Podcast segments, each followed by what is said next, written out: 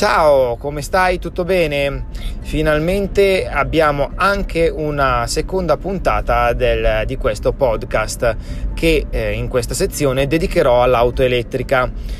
In eh, particolar modo vorrei sfatare un mito, un falso mito, come dir si voglia, sulle auto elettriche, che è duro a morire. Il mito che voglio sfatare adesso è quello dei chilometri, cioè che le auto elettriche percorrono pochi chilometri. Ora, secondo le statistiche, mediamente gli italiani durante l'anno percorrono giornalmente una media che va intorno ai 35 km, 36 km al giorno. Perciò Cosa vuol dire? Che un'auto elettrica, anche se fa 150 km, mh, diciamo che è più che sufficiente. In particolar modo è sufficiente sicuramente come seconda auto, magari come prima, ma un po' meno, perché dice qualcuno come sostiene, vuole andare a Rimini, vuole andare a Roma da Milano e quindi chiaramente non, eh, non riesce con un'auto limitata in 100, soli 150 km. Ma eh, andiamo oltre. Oggi come oggi le auto elettriche hanno fatto un balzo generazionale per quanto riguarda le batterie e un'auto la meno per che percorre di meno fa 210 km.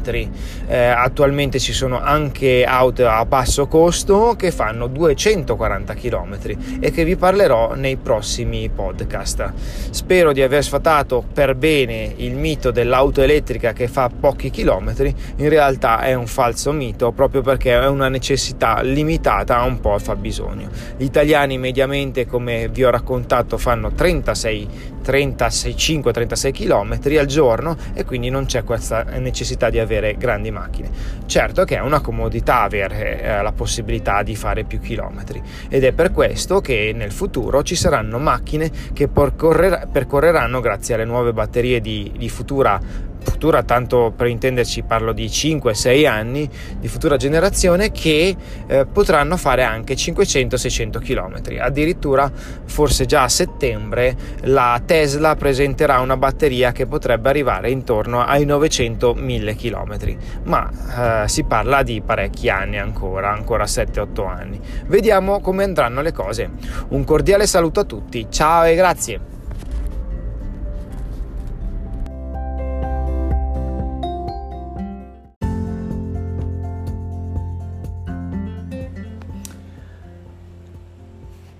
Eccoti qua in questa nuova puntata, ciao e benvenuto in questo canale dove tratterò di mobilità elettrica. In particolar modo oggi tratterò le batterie. Vediamo che cos'è una batteria. Eh, la batteria sicuramente è un elemento fondamentale all'interno di un'auto elettrica perché è quella che dà la possibilità al veicolo eh, attraverso il motore elettrico di eh, muoversi e spostarsi, quindi di generare movimento. È per questo che le batterie quindi più sono capienti e si misura la loro capacità in kilowattora, più sono capienti e maggiore è il percorso che permettono di fare. Per esempio, adesso vi do alcune, alcuni esempi, la famosa mia macchinetta, la, la C0, Peugeot Ion o IMIEV, per esempio, hanno un accumulo all'incirca di 16 kWh. Ebbene, questo accumulo permetteva o permette a questo veicolo di fare circa 150 km. Perché ho detto permetteva, non era un errore, una smemorata uh, de, del momento, insomma, ma semplicemente perché eh, col tempo le batterie eh, hanno un ciclo di vita e quindi si, tra virgolette, deteriorano, ovvero a posto di 16 kWh iniziali con i cicli di carico-scarico la batteria perde gran parte della sua capacità a seconda un po' di questi numeri di cicli. Più cicli si fanno e più passa il tempo e maggiore è l'usura della batteria. Attualmente, per esempio, la mia ha perso quasi il eh, 65% de, mm, scusate, il 55% eh, della propria capacità. Quindi sostanzialmente mi rimane ben poco. Effettivamente all'incirca faccio tra i 60 e i 70 km con, uno, con un pieno. Eh, questo varia anche tra l'altro in funzione della stagione. Quindi le batterie che sulla tecnologia utilizzata sulle batterie del, dell'auto elettrica sono generalmente agli ioni di litio, per queste generazioni eh, hanno un limite di durata che è in funzione proprio di questi cicli. Ci sono altre macchine che per esempio come eh, la Kia Niro eh, che ha una batteria che varia dai 40 ai 60 kWh piuttosto che la Jaguar e Pace eh, che hanno un accumulo da 90 kWh o altre la Nissan Leaf eh, di, sec- di ultima generazione che arriva addirittura a 60 kWh di accumulo. Poi abbiamo i modelli, il Tesla Model S tra i 60 e i 100 kWh di accumulo a seconda eh, che, eh, di quale Tesla si va ad acquistare, quindi con un pacco batteria diversificato per gli stessi modelli. Lo stesso vale per il Model X e per il Model 3 che è un po' più limitato perché il Model 3 è stato pensato diciamo più per il popolo tra virgolette e via discorrendo anche la Volkswagen, la, la EAP e via discorrendo. Quindi tutti questi veicoli hanno un discreto uh, livello di percorrenza proprio in funzione della capacità. C'è chi va quindi, eh, per esempio, uh, dalla, abbiamo accennato prima la Nissan, la Nissan riesce a fare anche intorno ai 300 km o poco più, a seconda del modello.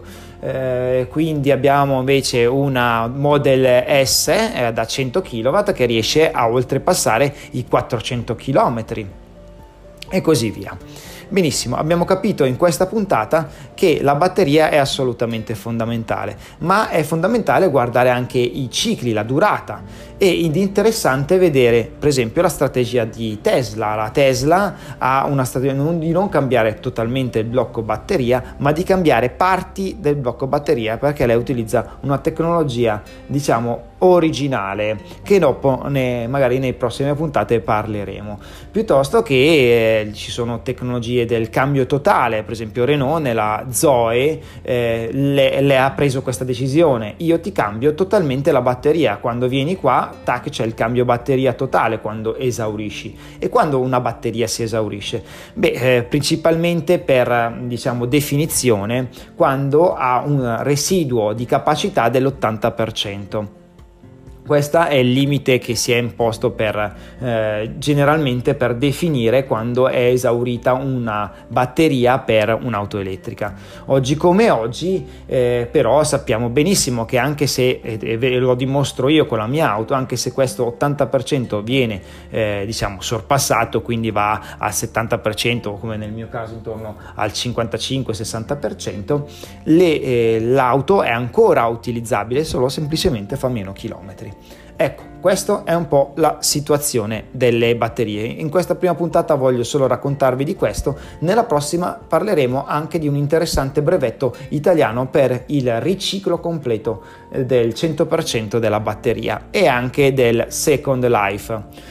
Quindi alla prossima, ciao!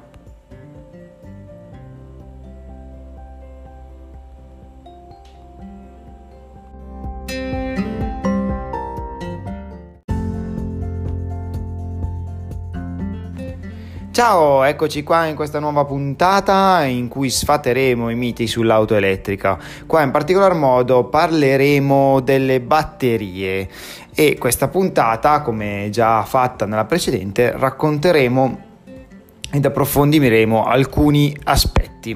In particolar modo cercheremo di sfatare il falso mito dell'auto elettrica che inquina grazie alle sue famose batterie. Allora, come abbiamo già accennato nella puntata precedente, e qua vi invito a, a riascoltarla, eh, noi parliamo di batterie come elementi fondamentali per la, l'auto elettrica, in quanto servono proprio per la trazione, per il movimento e eh, in particolar modo le batterie vengono prese eh, di mira da chi vuole screditare, a dir poco in maniera eh, fantasiosa, le auto elettriche in, dicendo, indicandole come le peggiori inquinanti dei mezzi di trasporto esistenti al mondo. Bene, le batterie al litio sono senza dubbio migliori delle batterie tradizionali, quelle eh, mi riferisco al piombo, che sono presenti un po' su tutti eh, i veicoli tradizionali, perché il piombo produce un impatto molto superiore eh, sull'ambiente per quanto riguarda proprio a livello eh, rispetto al litio. Oggi esistono una, comunque dei consorzi, in particolar modo qua mi riferisco al Cobat, eh, che sono specializzati proprio eh, per ridurre l'impatto che le batterie hanno sulla, sull'ambiente. E in particolar modo si è creato eh, e qui in questa puntata approfondiamo questo aspetto il second life delle batterie come già accennavo in precedenza, le batterie sono un mezzo veramente molto versatile, eh, si possono usare nella trazione in quelli di grossa dimensione, ma quando vengono esauriti possono essere riutilizzati eh, nelle energie rinnovabili, per esempio nei pannelli fotovoltaici, sia per il recupero del, anche degli elementi preziosi come il litio, il nickel e il cobalto, quando proprio l'esaurimento, eh, qua proprio quando la batteria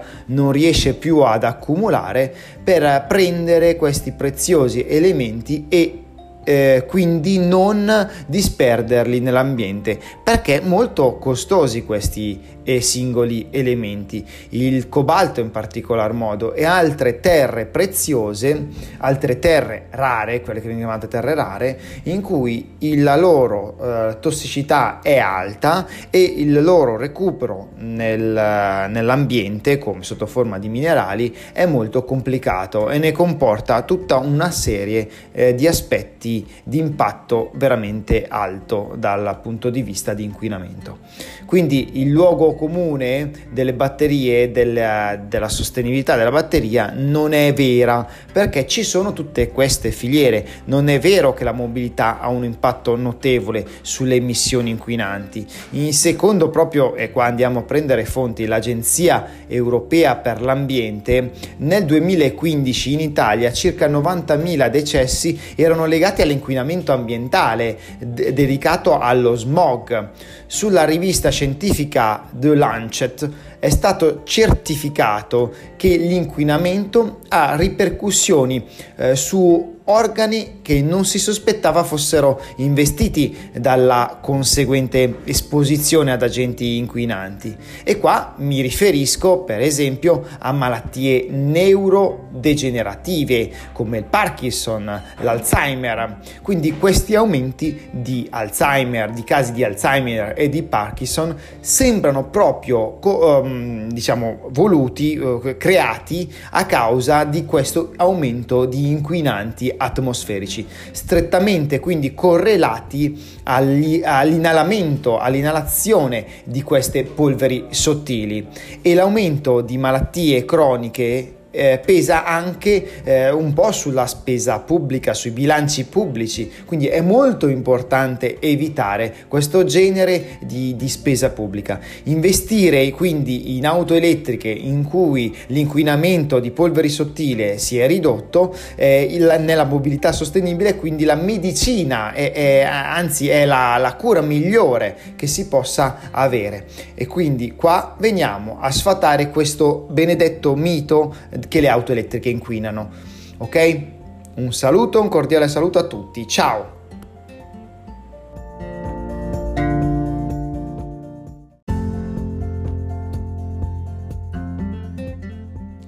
Ciao, benvenuto in questa mia nuova puntata dedicata alle auto elettriche ed in particolar modo a sfatare i miti duri a morire su contro le auto elettriche. Oggi parleremo in particolar modo dell'energia di approvvigionamento delle batterie delle auto elettriche. Questo perché? Perché purtroppo tanti dicono l'energia elettrica prodotta è da fonte fossile, quindi tu auto elettrica inquini. Questo è un falso mito, perché noi generalmente nel nostro, nel nostro quotidiano sappiamo che l'energia della produzione nazionale è divisa in più parti, c'è un mix energetico. Attualmente in Italia, e qua basta scarsi, eh, scaricarsi i dati statistici del GSE, ecco che possiamo vedere che la produzione di, da fonte di energia rinnovabile è molto alta e in particolar modo va a soddisfare questa quantità addirittura un terzo, più di un terzo del fabbisogno eh, di energia consumi, per i consumi finali, quindi quelli che usiamo noi direttamente a casa. In questa situazione abbiamo messo, diciamo, in... Um, uno potrebbe contestare che il 70% però viene da fonte fossile. È anche vero, è anche vero, perché generalmente oggi come oggi si sta puntando alle fonti, eh, la produzione di energia elettrica da fonte metano questo è molto meglio di tutte le altre fonti perché il metano è un combustibile che è molto efficiente, è possibile costruire delle centrali ad alto rendimento, che addirittura arrivano al 55% attraverso il ciclo combinato. E qua però entriamo molto sul tecnico. Vi assicuro che un'energia prodotta da una centrale a carbone altamente inquinante, chiaramente che raggiunge siamo un'efficienza intorno al 25-28%, qua arriviamo veramente col, attraverso il metano, l'uso di un combustibile tipo metano, a, a punti veramente molto alti, quindi è molto interessante interessante utilizzare anche i combustibili fossili all'interno di un mix energetico. Ma non finisce qua, l'energia elettrica delle nostre batterie può essere scelta. Posso scegliere io quale energia mettere dentro, posso acquistare energia da quei produttori che fanno energia da fonte rinnovabile. Io per esempio a casa mia ho un contratto dove mi garantiscono attraverso dei certificati, degli appositi certificati, eh, la produzione 100% da fonte rinnovabile e questo è un fatto. Poi ho fatto la scelta di autoprodurmi l'energia elettrica e quindi di autoconsumarmela all'interno della, della mia abitazione quando uh, chiaramente c'è il sole. E quindi di accumulare energia elettrica all'interno della batteria dell'auto elettrica proprio direttamente dal sole. Quindi essere 100% rinnovabili ma andiamo anche oltre. Non basterà l'energia elettrica uh, prodotta dalle fonti rinnovabili per coprire un po' tutto il fabbisogno e la richiesta se ci sono tante auto elettriche. In realtà con il numero di come dire, di auto elettriche che sono adesso in Italia, basta veramente l'1 per 1000 dell'energia prodotta dal solo fotovoltaico per coprire questo fabbisogno. Quindi stiamo parlando solo del sole e già solo il sole è eh, grandemente eh, in quantità sufficiente per coprire il fabbisogno di energia elettrica eh, necessaria per le nostre auto elettriche. Poi se noi andiamo sulle colonnine, chiaro che in casa uno può scegliere, ma se va uno sulle colonnine, ecco che il fornitore di energia elettrica che dà eh, alle colonnine l'energia elettrica, abbiamo chi sceglie di dare energia 100% rinnovabile certificata. Per esempio qua a Milano le colonnine di A2A sono 100% prodotte da fonte rinnovabile e quindi il falso mito dell'energia prodotta da fonti fossili e che quindi le auto elettriche inquinerebbero proprio a causa di questo motivo è pienamente sfatato, è un mito, è un falso mito. Pre- benissimo, ci vediamo alla prossima puntata, ciao e grazie.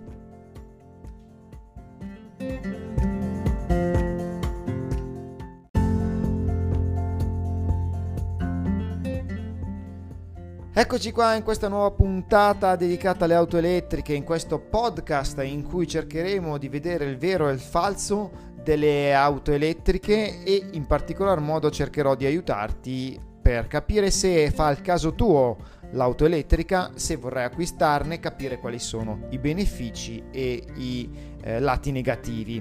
E in questo modo, in questa puntata, cercheremo di sfatare il mito del consumo di energia delle auto elettriche. Le auto elettriche consumano molta energia? No, non è assolutamente vero. L'auto elettrica consuma molto, ma molto meno energia rispetto alle auto tradizionali. Questo perché? Questo è dovuto alla efficienza del motore elettrico. soltanto il 15% dell'energia contenuta nella benzina o nel gasolio viene convertita in energia di movimento. Quindi è un grosso spreco. Se venissi dallo spazio e fossi un alieno e guardassi questi ve- nostri veicoli endotermici, penserei più a delle stufe a quattro ruote e non tanto riflettere che sul fatto che siano semplici dei mezzi di trasporto. Mai e poi mai mi verrebbe in mente. Infatti tutta l'energia viene sprecata in calore, un po' come se fosse un radiatore. Non a caso eh, la cogenerazione, eh, che è un metodo per, cos- eh, per produrre energia termica ed elettrica, è prevalentemente un motore endotermico, quello che c'è sulle auto. Quindi abbiamo questa efficienza che è bassissima, mentre l'efficienza della nostra auto elettrica supera l'80%. Questo perché? Per mh, due principali motivi. Uno perché il motore elettrico è veramente costruito in senso di efficienza. L'altro perché la mentalità con cui sono state costruite tutte le auto elettriche pone il fatto che viene l'energia subito erogata alla ruota e quindi c'è una vera, um, una poca e scarsa dispersione rispetto alle auto endotermiche. Quindi la, anche la sbufalata uh, di, questa, di quest'oggi è stata evidenziata eh, abbiamo auto elettriche che sono efficientissime, superare addirittura l'80%, mentre le auto endotermiche che arrivano a malapena al 15-18%. Un cordiale saluto e spero di esserti stato d'aiuto. Ciao!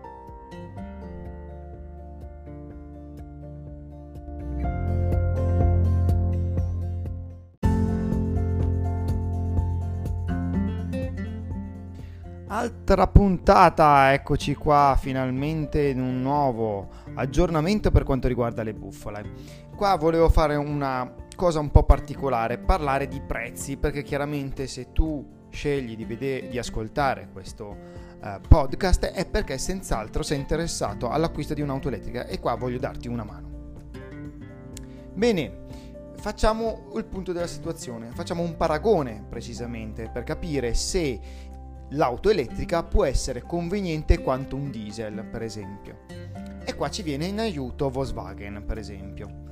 Le auto elettriche, in particolar modo quelle per il pubblico, quelle oramai diventate di uso quotidiano, stanno diventando sempre più accessibili di fatto con i loro prezzi in discesa i costi, per esempio, delle batterie sono diminuiti mm, all'incirca l'80% nell'arco di 10-11 anni e proprio dall'estate 2020, e qua non è uno spot pubblicitario ma è un riferimento ben preciso per darvi un'idea, Volkswagen sta mettendo in circolazione la famosa ID3 di Volkswagen. Metterà quindi sul mercato un'auto eh, che è a dir poco eccezionale dalla plancia, è veramente innovativa e via discorrendo, ma è ancora più sconcertante per quanto riguarda i prezzi, perché questa auto elettrica costa quanto una Golf TDI. Quindi abbiamo le prestazioni di un'elettrica ma il prezzo di una normale Golf TDI. Per di più, spesso mm, sono previsti anche questi incentivi che vanno colti al, al volo e che quindi una vettura, uh, un'auto elettrica addirittura viene a costare ancora di meno. Inoltre le auto elettriche sono caratterizzate da costi di mm, uso e manutenzione molto più contenuti e non solo, anche l'energia elettrica è meno costosa del benzina o del diesel, siamo all'incirca dell'ordine 1 a 3. Quindi nel totale abbiamo che un'auto elettrica risulta adesso con Volkswagen con questo modello di D3 paragonata a una Golf TDI praticamente prezzi uguali se non addirittura inferiori se andiamo a prendere gli incentivi, ma qua dobbiamo essere molto svelti, quindi mi raccomando, cerca di prendere l'incentivo il più, il più presto possibile, oggi è molto conveniente un'auto elettrica. Un cordiale saluto e spero di averti dato una mano per gli acquisti. Ciao!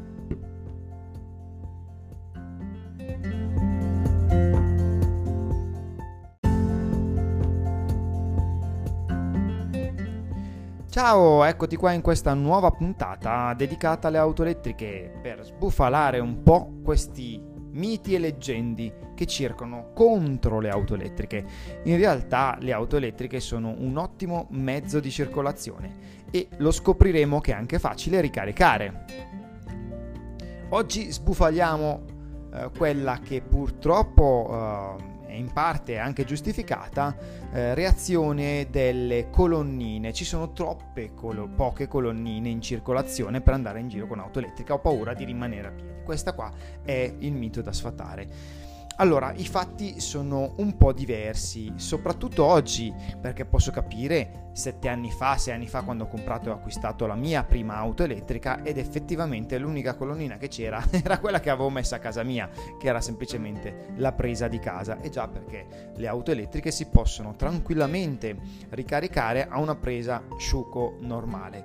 Però attenzione, mh, mm, cosa vuol dire ric- eh, caricarsi a un asciugo normale? Vuol dire che questa Shuko deve essere progettata e pensata bene perché la carica deve essere a 16 A o, qui, o meglio 15 A.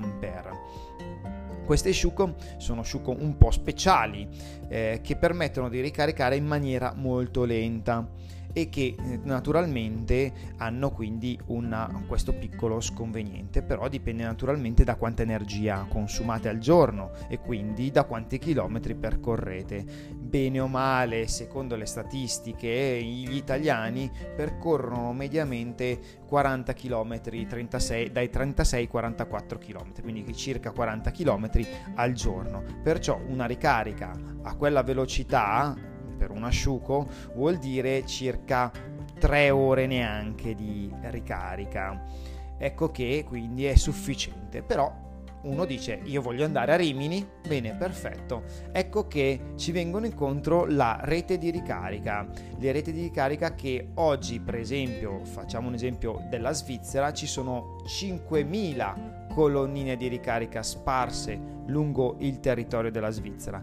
E in Italia oramai ci sono più eh, colonnine che auto elettriche. Quindi noi siamo tranquillissimi. Troviamo oggi come oggi grazie all'installazione di Enelix su tutto il territorio ritroviamo delle installazioni precise anche dietro al nostro comune. Infatti nelle mie zone, nell'arco di circa 2 km e mezzo, ho ben 3 colonnine a 22 kW.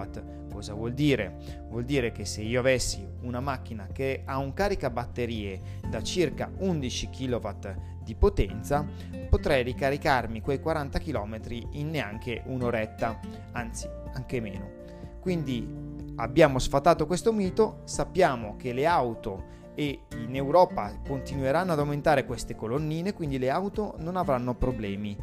Eh, in Europa ci tengo a sottolineare una piccola accortezza, ce ne sono già 105, oltre 150.000 e il numero sta continuando a crescere. E se tu vuoi installare una colonnina a casa, bene, ti devi rivolgere sicuramente a un esperto, a un esperto tecnico qualificato per quanto riguarda l'installazione e a un progettista per darti il quadro della situazione più corretta possibile. Soprattutto il progettista serve per i condomini, nelle situazioni condominiali dove c'è sempre perlomeno quasi sempre un, un, quello che viene chiamato CPI ovvero quel certificato eh, prevenzione incendi, necessario di aggiornamenti continui qualora si eh, installino queste colonnine e quindi ci vuole un progetto di un tecnico qualificato, quindi non perdere tempo, chiama il sottoscritto perché è un tecnico qualificato e senza problemi posso darti il migliore consiglio con la massima professionalità. Un cordiale saluto e grazie, spero di esserti stato utile.